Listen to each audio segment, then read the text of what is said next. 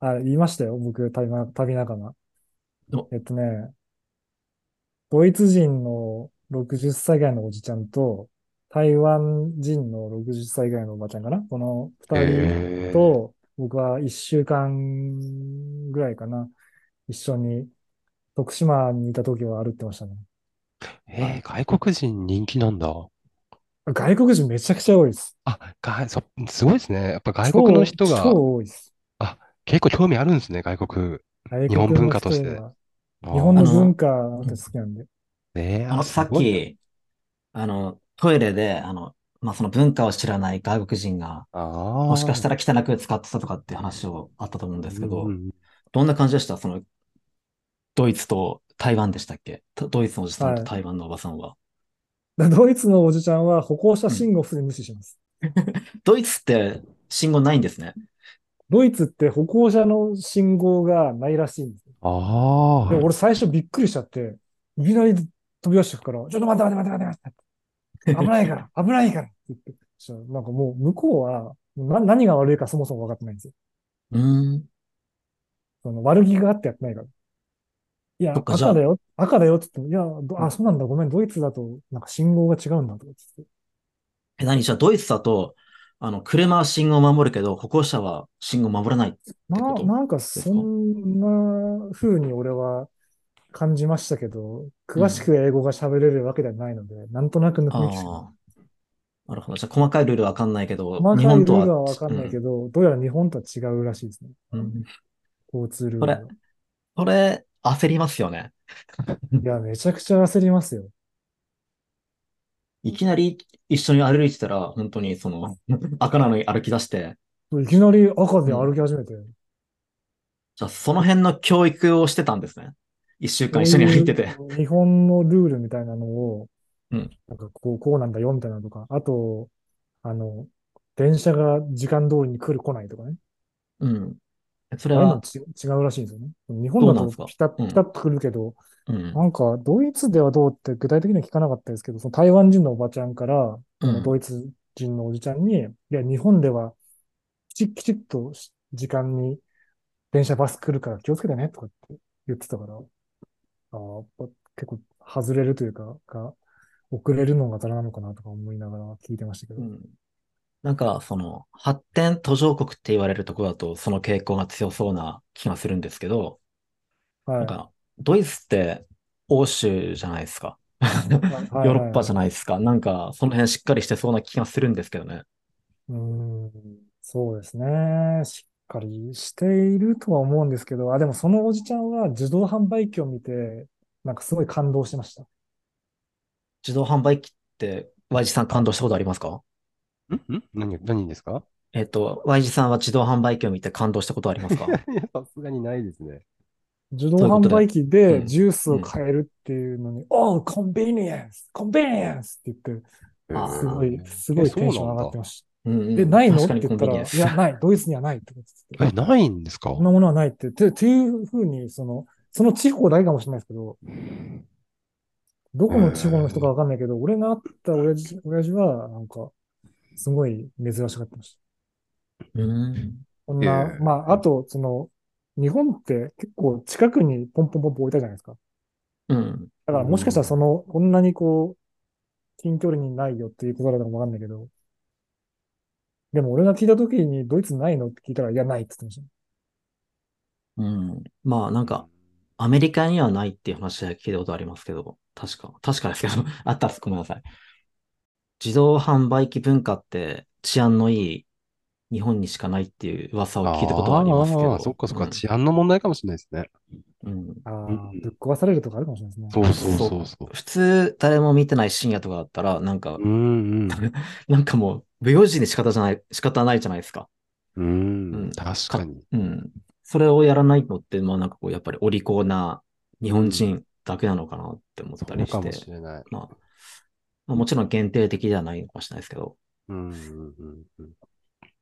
旅先のジョークか何かの一環として、例えば女の子一人で旅してる人がいるとして、で、こう宿の親父が、なんか女の子一人で怖くないの？とかって聞くんですって。そうすると、その、その外人の女の子は、何言ってんの？日本は世界で一番安全な国じゃない。どこが怖いの？っていうっていう解消されるらしい。うんうんうんうん確かに。まあ、まあ、うん。確かに確かに。確かにそっかも。まあわかんない。なんか、確かにって言ったけど、あんまり日本にいたらそういう感覚ないですけど、よ、よ、夜道を歩くっていうのはきっと危険な国があるんでしょうね。うんいや普通に道を歩くだけで危険だっていうところがあってなのか、なんか何が危険なのみたいな。こんなに安全な国は他にないわよ、みたいないや、まあ確かにねこ。と言われたらしいですね。うんうん。まあなんか、僕もハワイ行った時に、女の子は一人でなんか日本人はすごくこう、目立つような格好露出度も高い格好でなんかこう平気で歩いてるから危なっかしくてしょうがないって言って、うん。なんか夜道とか、ちょっとこう、狭い道とかをこうね、夜通ったりして、で、しかもそれで犯罪にあったりするらしいので、そういうことを平気でできる日本ってやっぱ治安いいんだろうなって、20年くらい前には思いました。うん。話戻っちゃうんですけど、そもそもなんで俺一週間一緒にいたかっていうのの話なんですけど、うんうんうん。あの、最初二日目にその人たちはもう会ったのね。はい。でめっちゃ早い。で、3日目、三日目の宿を決めようとしてたんですけど、3日目の宿が全然取れなくて、うんうんでどこに電話かけてもダメだったんですよ。で、あの、いや、どうしようかなって困ってた時に、たまたまこう民宿で一緒になった人たちだったの。はい。で、相談してないんですけど、なんか俺がこう一生に一回だからな、一回だからなとか思って、その食事時間中に話しかけてたんですよ。こうなんかこれ勇気を持って話しかけたんですね。勇気を持って、なんか、うん刺身知ってるかいみたいなのとか言ってたんですよね。そういうのとかで、なんか、うん。話しかけてたのがあったのか、なんか俺がうんやべえどうしようってなったら、向こうの方から、なんかどうしたのみたいなことを話しかけてくれて、うん。で、全部英語ですよ。うん。ここは日本語喋れないから。でもどうやら俺が宿に困っているということが分かって、なんか伝わったらしく。私の台湾人のおばちゃんの方が最初、私の宿はここだから、一緒にどうみたいなこと言われて。で、電話かけてダメで、でなんだかんだやってるうちに、そのおじちゃんの宿の方で電話かけたらいいよって言われて、でそこに行ってから、ずっとだったんですね。ああ、そっからじゃあ、そこか一週間らほど一週間ほど、まあ、成り行きでというか、だったんですけど、で、うん。最初の宿の人に、あの、宿を取る秘訣っていうのが教えてもらったら、うん。あの、次の宿を、あの、その直前の宿で聞いた方がいい。1日目だったら2日目ここまで歩くから、ここら辺にいい宿ありませんかって宿の人に聞くのが一番いいですよって。宿が詳しいから。近所の、うん近所だから。詳しいからいいですよって言われて、1日目そうしました。2日目も、まあもちろんそう聞いてダメだったけど、取れました。で、2日目の宿を、その、外人の親父と一緒に二人泊まりに行って、で、宿の親父にもちろん相談するんですけど、そこの親父なんか超癖が強くて、なんて言われたかっていうと、お前はもう、返納なんかやめて帰れって言われたんですよ。おっと。二日目、二日目にして俺帰れって言ったんですよ。お前こんな。楽しいのかうん。こんなやつ楽しいのかお前帰れって言われて。で、二日目にして俺次行く宿が決まらなくなっちゃったんですよ。なんで説教ししてきたのな、なぜ説教、んわかんないわかんない。なんか説教されちゃって、こんなとこ行ってるよりなんか、もっとやることあんだろうみたいな感じのあなるほど。説教されて、なんか、うわ、そうですよね、とかつって、別に帰帰ったっていいな、みたいなこと言われて。えーそのおっちゃん。ん、お遍路でお金稼いでるのになんでお遍路否定してるんだろそうそうそう、最後に自分で、自分で言ってた。まあ、そういう俺は、うんなんか、ね、宿で稼いでんだけどな、とかって言う、言うんだけど、なんか俺には、帰れ、帰れって言うんですよう。なんだろう、若者にはまだ早いっていうか、もっとすることあるだろうっていう感じなんですか？もうやめちまえだったり、あとなんか、今の遍路が、なんか、そもそも、こう、昔のものと違ってきてるだろうみたいなとか、なんかある、思うことがあるらしくて、いろいろ彼の中で、なんか、だからこれ今の遍路は遍路じゃねえみたいなのが、あんのかななんか、うんなんかいろいろね、よくわかんない人だったからね、そのイルミナティがどうだとか、なんとかそんな感じの人だったから、じゃあそういう人だかから、あれですか、その、ね、次の宿の紹介をしてくれるみたいな秘訣があったのも通用しなかった感じですか？そうそう、通用しなくて、うん。俺やべ、マジ宿どうしようってなったら、その、うん親父は、あうの、ドイツ人のおっさんの方は、もう日本語も何も聞こえないからね。俺たちが何喋ってるかわかんないんですよ。うん。だから、なんか次の宿どうすんのみたいなこと言われて。で、あれどう、どうしようねみたいにななって、でも、結局ね、あ、その次の宿までは、確か決まってたのかな確か、そうだそうだ。あ運よくドイツのおっちゃんの方で何日か取ってて、うん。なんか、お俺次宿ここに行くみたいなこと言われたから、そこで便乗したんだ。そこで3日目便乗して、うんっていううちになんかだんだん仲良くなってきて、うん。じゃあもうこのままずっと一緒に回ろうぜみたいな話になって、うんなんか、あなんかこのまま英語喋れるようになってからのかっこいいかもしれないとか、ちょっと、なんか、かっこつけながらね、うん。このそのままずっとこう、旅を3日、4日、5日、6日、7日ってやってて、7日間英語しか喋ってないですからね。帰国にいるのに。なんか、ね、日本にいて、しかも88カ所巡りっていうめちゃめちゃ日本のドストライクな場所にいるのに、なぜか英語でなんかホームステイしてるみたいな感じになってるけども。そう、外国にホームステイしに来てますみたいな感じになってきちゃって、それはそれで、なんか楽しかったんですけど、だんだんだんだん、やっぱこう、いる時間が長くなってくると、まあ、最初はなんかいいか、いい、いいよいいよってこう、まあ許してたところが、なんか気になってくるところがあったね、とかね。例えばどういうことが許せなくなってきたんですか？えっとね、うんと、全部俺任せです。ああ、どこ、どこに行く、何をする、うん、宿どこに泊まるっていうの全部俺任せなんですよ。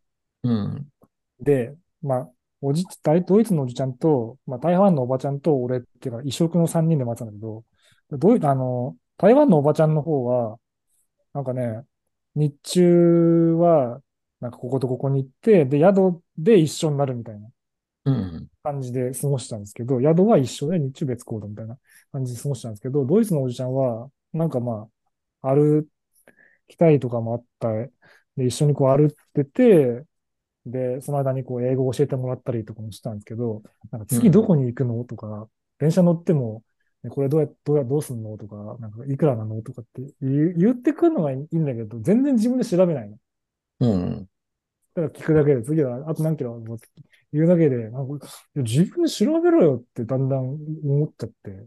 ググレカスって思ったんですね。うんそうそう、途中から、いや、それはググレ、ググレかすって思っちゃって。うん、で、なんか、その思いがね、だんだんこう、積もり積もってきて、で、うんなんか、ふとした時に、なんかこのまま88終わって、このおっちゃんは一人で日本旅行できるんだろうか。意外と俺がいるから、俺にこう、まあいい意味でも頼りきりというかなっちゃって、ね、悪い意味でか、なんかこう、ね、全部任せきりというかなっちゃって、こいつにちょっと一人で日本歩ってほしいなという気持ちが出てきまして、心を鬼鬼にするしかないなと思って。うん。そこで、Google マップってこうやって使うんだよっていうのを教えて、で、あと、外人いるから、あの、わ、ま、わかんなくなったら聞けばいいし、俺は、あさってで別行動するから、じゃあねっつって、そのまま、終わりました。ええなんか、そのドイツ人のおっちゃん的には、ペさんってきっと日本における父みたいな存在だったんですよね。日本の父。なんか、ね、命救ってもらったりとかもして、ね、ね、そんなまあ日本のお父さんに捨てられたドイツ人はそのまま生きていけたんだろうか。あの、まあもちろん、ね、その、二日、二日後かな？あの、宿を取ってあったんで、その宿が取ってない時期から、うん。もう私は別行動しますっていうことを、まあ、きっぱりと二人に言って、台湾のおばちゃんの方は、あ、オッケーオッケー。じゃあ頑張ってね っていうので終わったんですけど、そのドイツのおじちゃんの方がこの世の終わりみたいに落ち込んじゃって、ズー。ンズーンと落ち込んで、なんか、すごい負のオーラというか、すごかったのもん、なんか、旗から見ても。あ、何うん俺すげえ悪いことしちゃったのかなと思って。どれだけ頼りにしてたっってことですよね。で、でドイツのあ、じゃあで、台湾のおばちゃんの方に、まあ、ツェンフェンって言うんだけど、ツェンフェンの方に、うん。あの、いや、ごめん俺悪いことしたかなって言ったら、ああ、私が、あの、見るから大丈夫だよ、とかって言って。で、ツェンフェンは、私80カ国行ったことあるから、80カ国 金持ちやん。そんなに言って、ど、金持ちやんか、こいつ。確かにね、そう、そうだったの。あの、に、荷物をね、背負って歩かないの、台湾のツェンフェンは。おお。もう、宿に着いたら、次の宿に荷物を送るの。えー、そういう諸経費を気にしないくらいのセレブっぷり。諸経費気にしないの。お金かかるよって言うけど、いや、私は快適に過ごすのが大事だからって言って、で、まあ、一日じゃつかないんで、あの、あさって二日後のホテルとかになるんですけど、ここに、いちいちヤマトで送るんですよ。うん。で宿着いたら、親父に、これ送れるって聞いて、送ってほしいんだって言って、送るんだね。次々、次々ってやっていくっていう意味が分かって、あ、お金持ちの方なんですね 異色だな、本当に。なんか、こう、人に頼りっきりのちょっと赤ん坊のようなドイツ人と、ね、世界を股にかけるセレブな台湾のおばちゃんと。台湾のおばちゃんとう俺、俺と3人で、宿の人から、んこれどういう組み合わせなの？って毎毎日言われましたね。うん。これ何,、ね何なあの何なの？って。いや、旅先で知り合っている。外見的にはまさになんかもう雲水みたいなね、まさに修行してますみたいなペさんと、ね、すごい組み合わせですよね。そうですね。あそれでこれ面白いのがねうん、あの、まあ、別れてからは一人で歩くんですけど、うん。で、まあ民宿泊まってるんで、飯の時間になんか一緒になるじゃないですか、人と。その時はいに、なんか遍路ってこうですよね、みたいな話をするんですけど、いや、俺外人とにかく多いですね、とかって言ったら、んその人は、いや、なんか外人そんな気になんないっす、とかって言われて、嘘だ、こんなに外人いんのに気になんねえわけあるかいって思ったんだけど、その人からすると、全然外人と関わることもないし、気にもなんないって言ってて。ああ、まあ、いるのはいるけど、うんその、まあ、関わらなかったらねっていう話。変わらなかったからかなんか、そんなに気にならないですね、とかあ、そうなんですね、とかなんか、英語喋ってばっかっすよ。喋れないけどね、母みたいな話をしながら。過ごしていたからね。うんあれですか、じゃあその後、ドイツ人とね、台湾人の二人はどうなったんですかね？ずっと仲良く 最後まで行ったわけですかね？で これも、うん後日談があって、たま、後日談？ほんと、ほんとたまたまなんですけど、うん。あの、俺一人で途中だーっと旅してて、うん香川入らか入らないかの時に泊まったホテルで、あの、名簿書いてくださいって最初ね、言われて、こう、ノートに名前書くんですけど、そこに、の、あ見たことのある名前が2つあるわけですよ。リートマ・リヒター、センフェンってあるわけね。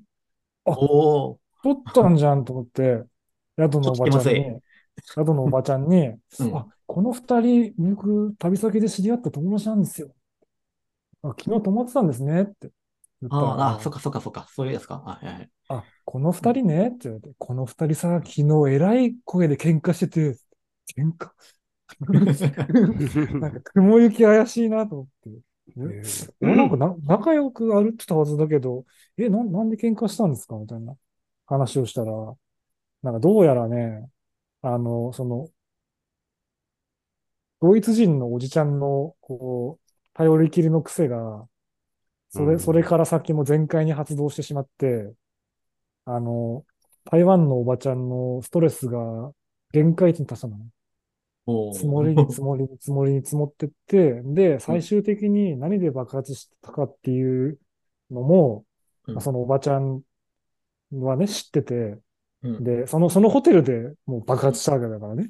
うん。その、その一部始終を見てるんだけど、で、それっていうのが、だい、大体っていうか、まあ、おばちゃんが、大体明日こうして、こうや、ここ行って、ホテルここにしますみたいなのを全部決めて、その通りに行動したんだけど、な、な、何を思ったのか、多分善意からなのかもしんないんですけど、そのおじちゃんがホテル決まってるの知らなくて、なんか別なホテルを予約してしまったのね。予約してるのに関わらず。で、別のところを予約しちゃってしまったもんだから、そのおばちゃんがブチ切れてしまって、な、なんで私が取ってたのあなたなんか、なことするのみたいな。なんかマッハにブチ切れてしまって、で、その、その次の日くらいに、うん。俺、なんかね、おじちゃんのこと会ってしまったんですよね。お寺で。本当にタイミングよく。うんで。俺は話全部知ってるから、うん。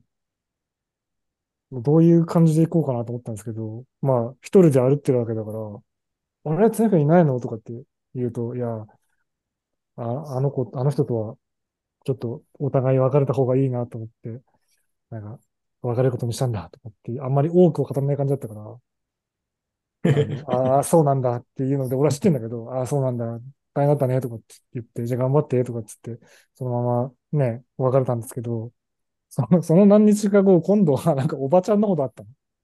ほうほうほう。で、おばちゃんの方とは、なんか俺 LINE 友達になってたから、うん。今、今どこにいますみたいなの、なんか来たんだけど、なんか、まあ、そこら辺の時期は来てなくて、で、あ、久しぶりに会ったね、みたいな LINE が向こうから来て、で、あの、私今ここにいるの、みたいな。あなた歩ってたわね、みたいなことやってた。あ、まあ、頑張って歩ってましたよ、とかって。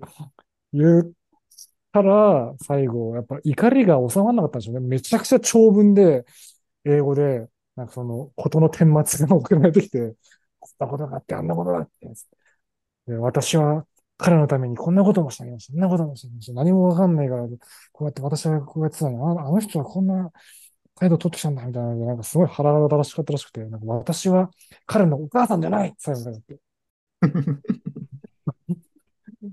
それでなんかぶち切れてしまったらしいんですよね。何から何まで仕上げて、私はなんかぶち切れて、あの人は自分の旅なのに、自分のことを何も決められないとかつってなんかぶち切れてて。やべえ、やっちまった。放り投げちまった、俺に、俺、つって。熟年離婚とかする人ってそんな感じなんですかね？長年こう、旦那がね、奥さんに頼りきりで、家の頼りきりになっでちゃって、みたいな。まある日、些まあ細なことがきっかけで奥さんがプチ入れて、うん、たまりにたまってたと思う。そのと、うんそのきっかけ自体は大したことないんですけど、それ、それまでにめちゃくちゃいっぱいあるので、それでプトンってくるんだね。なの なので、喧嘩、喧嘩別れしました、その二人は。うんというちょっとね、外国人の方たちの面白いお話を聞けました。で、じゃあちょっとここで一回休憩しますか。はい。はい。じゃあ休憩してまたお話をお願いします。